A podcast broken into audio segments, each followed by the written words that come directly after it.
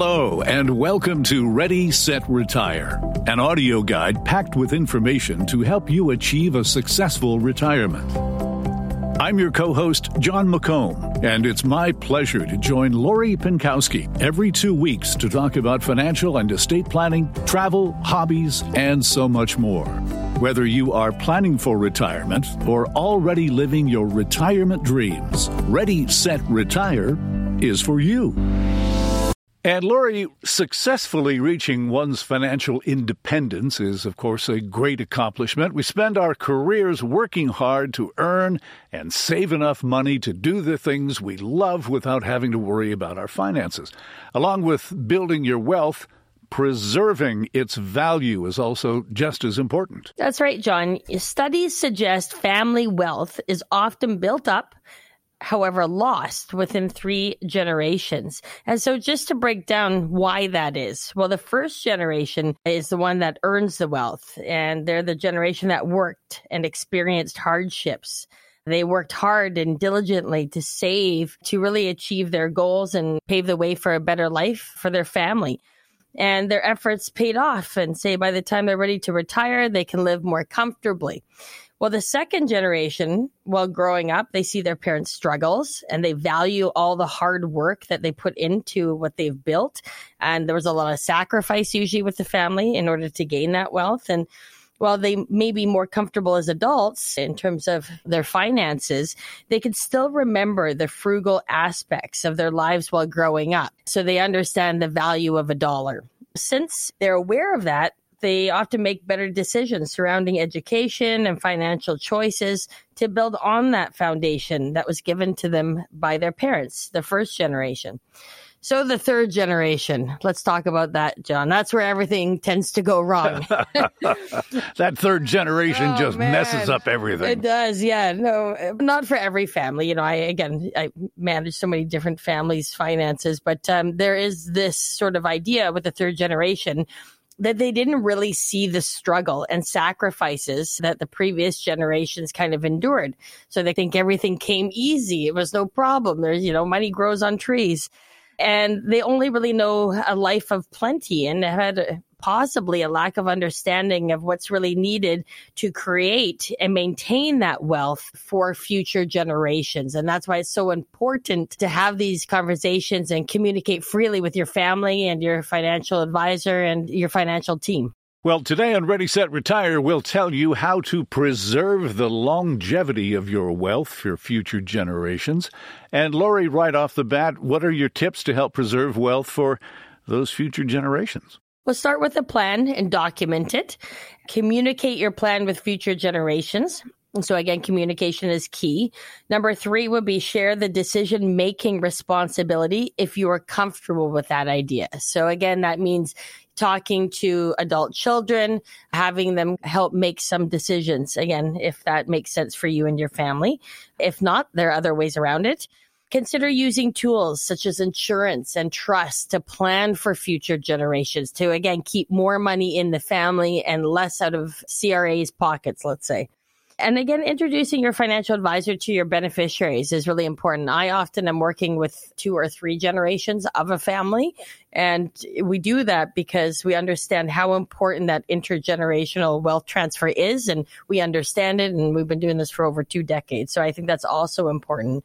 So those are the five basic tips, Lori, but let's uh, explore each one individually. Uh, start with a plan and document it. Why is that so important? Well, think about your vision for your wealth for generations to come. The plan should set out goals and provisions for how you wish funds to be used, accessed, or even replenished. Not that you can rule from the grave, but, you know, having those kind of values actually written down and passed on may kind of trigger that emotion in future generations to say, Hey, maybe I should take care of this money so that my children and my grandchildren can access it once you determine your goals and provisions, it's important to formally record them as a document and again pass that on to future generations, show it to your financial advisor, your accountant, even a lawyer. Because without proper planning, significant wealth can be lost, as we are just talking about, to future generations. And so it's important to really keep on top of this and build that plan. A lot of people talk about a financial plan and a retirement plan, but not many people are discussing an intergenerational wealth transfer plan. So just recently, I saw a situation where a new client came to me from another advisor, and this is probably why they left their former advisor they had entered a deal to purchase a property, hoping to use some of the inheritance that they had just got or were planning on getting. However, the funds were in the deceased registered account. And unfortunately, due to improper planning by that former advisor, the beneficiaries for the registered plan were never set up properly. And so it was sent to the estate. And so, of course, in that case, it has to be probated and can take a, a long period of time. So again, this is just something simple regarding intergenerational planning for transferring your wealth, but this caused a major situation. And again, that is why that client left that advisor to come to us. And so making sure that you're dealing with the right kind of team that understands how important beneficiary designations are on your registered accounts. And is that something that maybe the lawyer should have caught while the will was being drawn up? Because that seems like a gigantic drop of the ball, as it were. That starts with the advisor for sure. When one is opening up accounts, we're asking who's your beneficiary some people don't know, so it is a state. But again, if you do know, it should definitely be, you know, either charities or people who you plan to have this money transferred to. Again, just for that ease of transition and lower probate fees and not waiting as long. So we see those kinds of mistakes when new clients come to us from other advisors so you just want to make sure that all your beneficiaries are always correct on all your accounts. We've uh, talked a lot over the years about the importance of communication and around finances. Sometimes that can be difficult, but people have to get past that because it is important to communicate your plan to future generations. Yeah, you know, it's essential for your beneficiaries to understand your plan. Once the plan has been documented, it should be communicated to family members or beneficiaries. And that open communication can seem a bit scary, especially if you're in one of those families that don't like to talk about money, for example. Uh, they'll talk about anything else but. However, it's really important to having that kind of seamless transition of wealth. And often parents keep their finances and related values to money to themselves, missing the opportunity to pass along their ideas to their children, as well as save taxes, I have to say, Jon, because I think that's where not communicating, not planning can cause a much bigger tax bill than had you had that conversation early on. And while specific financial details don't need to be disclosed, so you don't always have to talk about how much money you have or in what accounts, you can just be more general in nature. And I think that's also important for you to know. So preparing the next generation for what they can expect is really important and you should take advantage of any teachable moments that arise. And so I'll give you another example. I had an experience dealing with a family who found out their parents had changed the executors on their will from the kids to a third party trust company after the parents had passed. Oops. So, yeah, oops. They didn't know until after the parents had passed yeah, on. Yeah. So they, they weren't aware. And, and one, they were blindsided, but also these adult children could have easily handled the estate with a lawyer, an accountant, and so on. They're fully capable of doing that. However, the father thought that may make sense to try and organize everything for them and hire the third party trust company. But there's a lot of shock. They were grieving they're going through this period of time and they had no control over their parents' former assets that are really actually their assets. And whether they want to sell them today or hold on to that, you really lose control when you're using a third party trust company. And in this case, these kids didn't need that service, right? So that's where, again, had the family communicated that this had been changed three years before he passed, there could have been conversations about it. It could have avoided a whole lot of problems and stress and anxiety and, and so on. Yeah. So again, just trying to kind of bring it home with real life situations. Uh, and you mentioned communicating with your family regarding wealth, and certainly for something like that, where you're changing your will to move it to a third party. That's something that very much should be communicated. But is it also a good idea to share the decision making responsibility with your children or the beneficiaries as well. It is important because, you know, we have calls all the time from people who have inherited money but have never invested and they don't really understand investments in any significant scale, which is fine. They're coming to the right place. We can help them and we'll manage everything for them and, and walk them through it.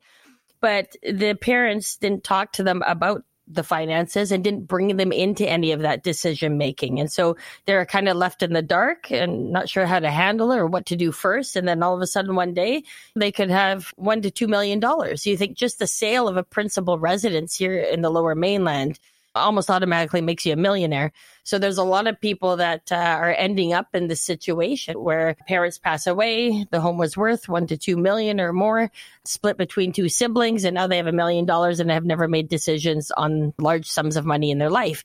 However, if they were kind of capable adults, then it would have been a wise idea for the parents to bring in those adult children to make some decisions at some point or start educating them on what may or may not be done when they finally do inherit a large sum of money. And it gives them uh, both a chance to kind of monitor the plan's success together as years go by. Exactly, Jon. So, what are some of the other tools that can help preserve the longevity of one's wealth? There's a few different tools that we look at. So, certain tools that can support beneficiaries and protect future wealth in situations where beneficiaries may not be able to. For instance, if a child has a disability of some sort or possibly addiction or mental health situations where they're unable to take care of that lump sum, like there's just no way it would work. In that case, then you may be looking at setting up a trust and you can put the assets under the control of a responsible trustee.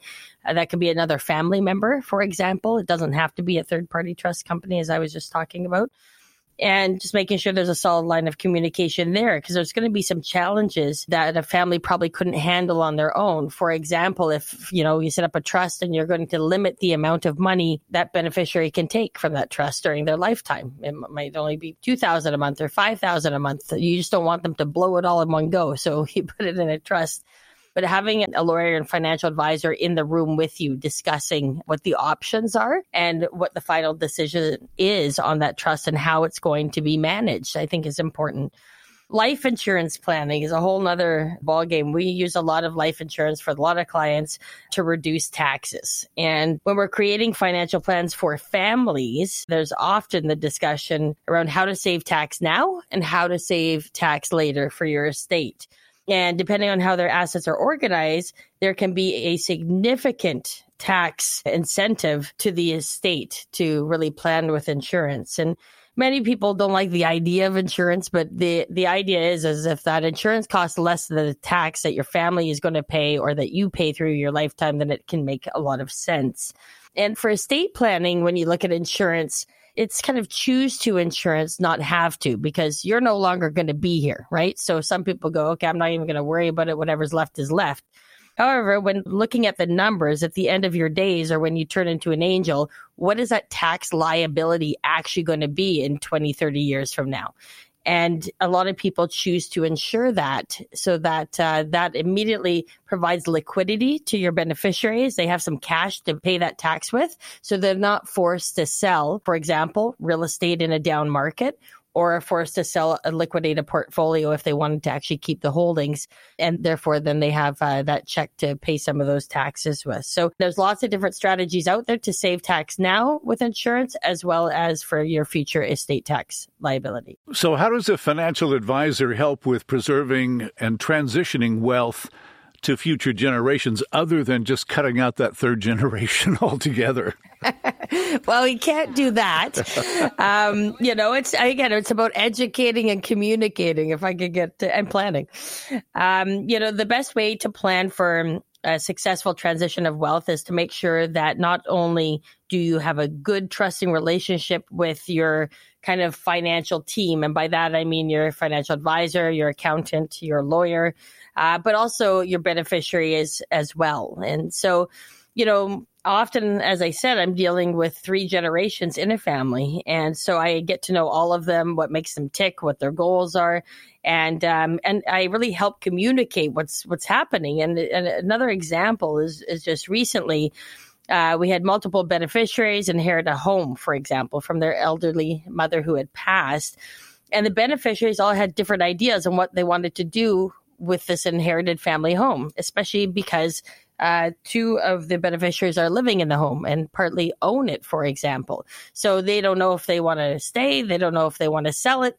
Um, you know, and the other two siblings, um, you know, obviously inherited some money out of that home. So we're trying to figure out how to liquidate it, um, you know, and you would think that uh, most financial advisors are just managing money, uh, but the ones that re- get really involved, for example, so I'm sitting there at the table with the accountant, with the lawyer, myself, all of the family members that are beneficiaries deciding how we're going to proceed going forward with the home. So I think that's really important as well, um, just to make sure that everybody is communicating together and so that we make sure that uh, we have a solid process going forward. And you have a, a, way of looking sort of beyond just the nuts and bolts and the, the black and whites on the page. You've been doing this for a long time, so you have a lot of experience, gone through a lot of different uh, scenarios where you can point out to somebody and say, well, look, let's try it this way because in the long term, this is a better way to go. Exactly. I mean, another scenario that we see often is when people own a family cabin or cottage. There's usually one of the children, or maybe two, like the cottage, and there might be one that never wants to go there again. They just don't like it. You know, it's a remote area. And so, how do you split up the cottage when the parents pass away? If so, you have three children, two want it, one doesn't. Well, that one needs to be paid out somehow. And so coming up with an idea before anybody passes away is how you keep peace in the family, Jon. So that's even where I'm coming up and going, you know what? Let's organize this before we get into a fight later on.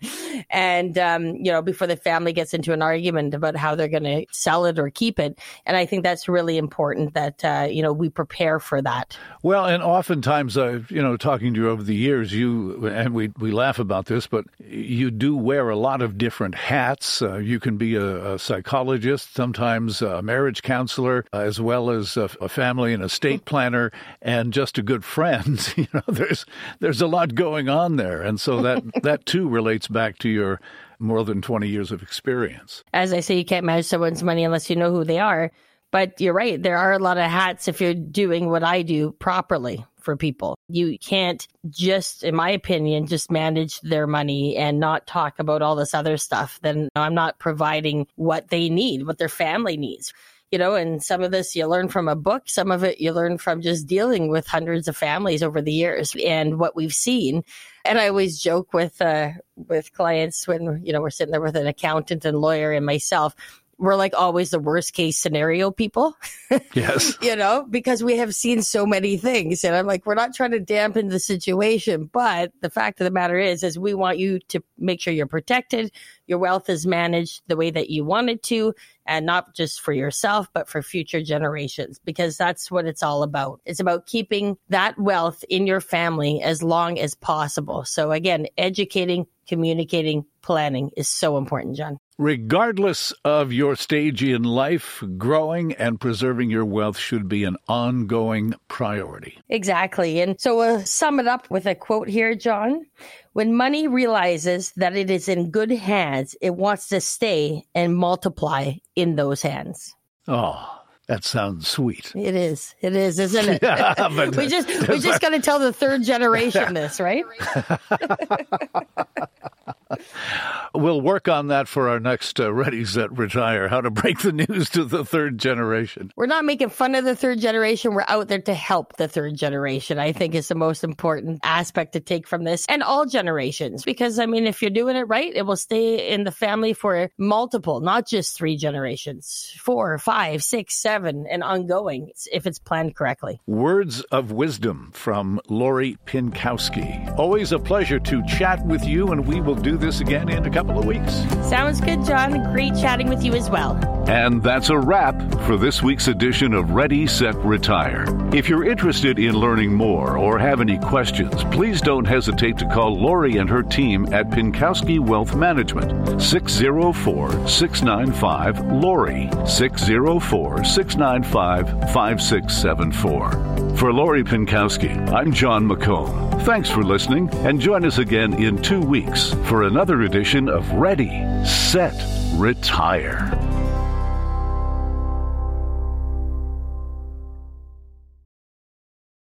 The comments and opinions expressed in this podcast are the result of work done by Lori Pinkowski. They may differ from the opinion of Canaccord Genuity's research and should not be considered as representative of Canaccord's beliefs, opinions, or recommendations. All views expressed in this podcast are provided for informational purposes only and do not constitute an offer or solicitation to buy or sell any securities. Canaccord Genuity Wealth Management is a division of Canaccord Genuity Corp., member of the CIPF and IIROC.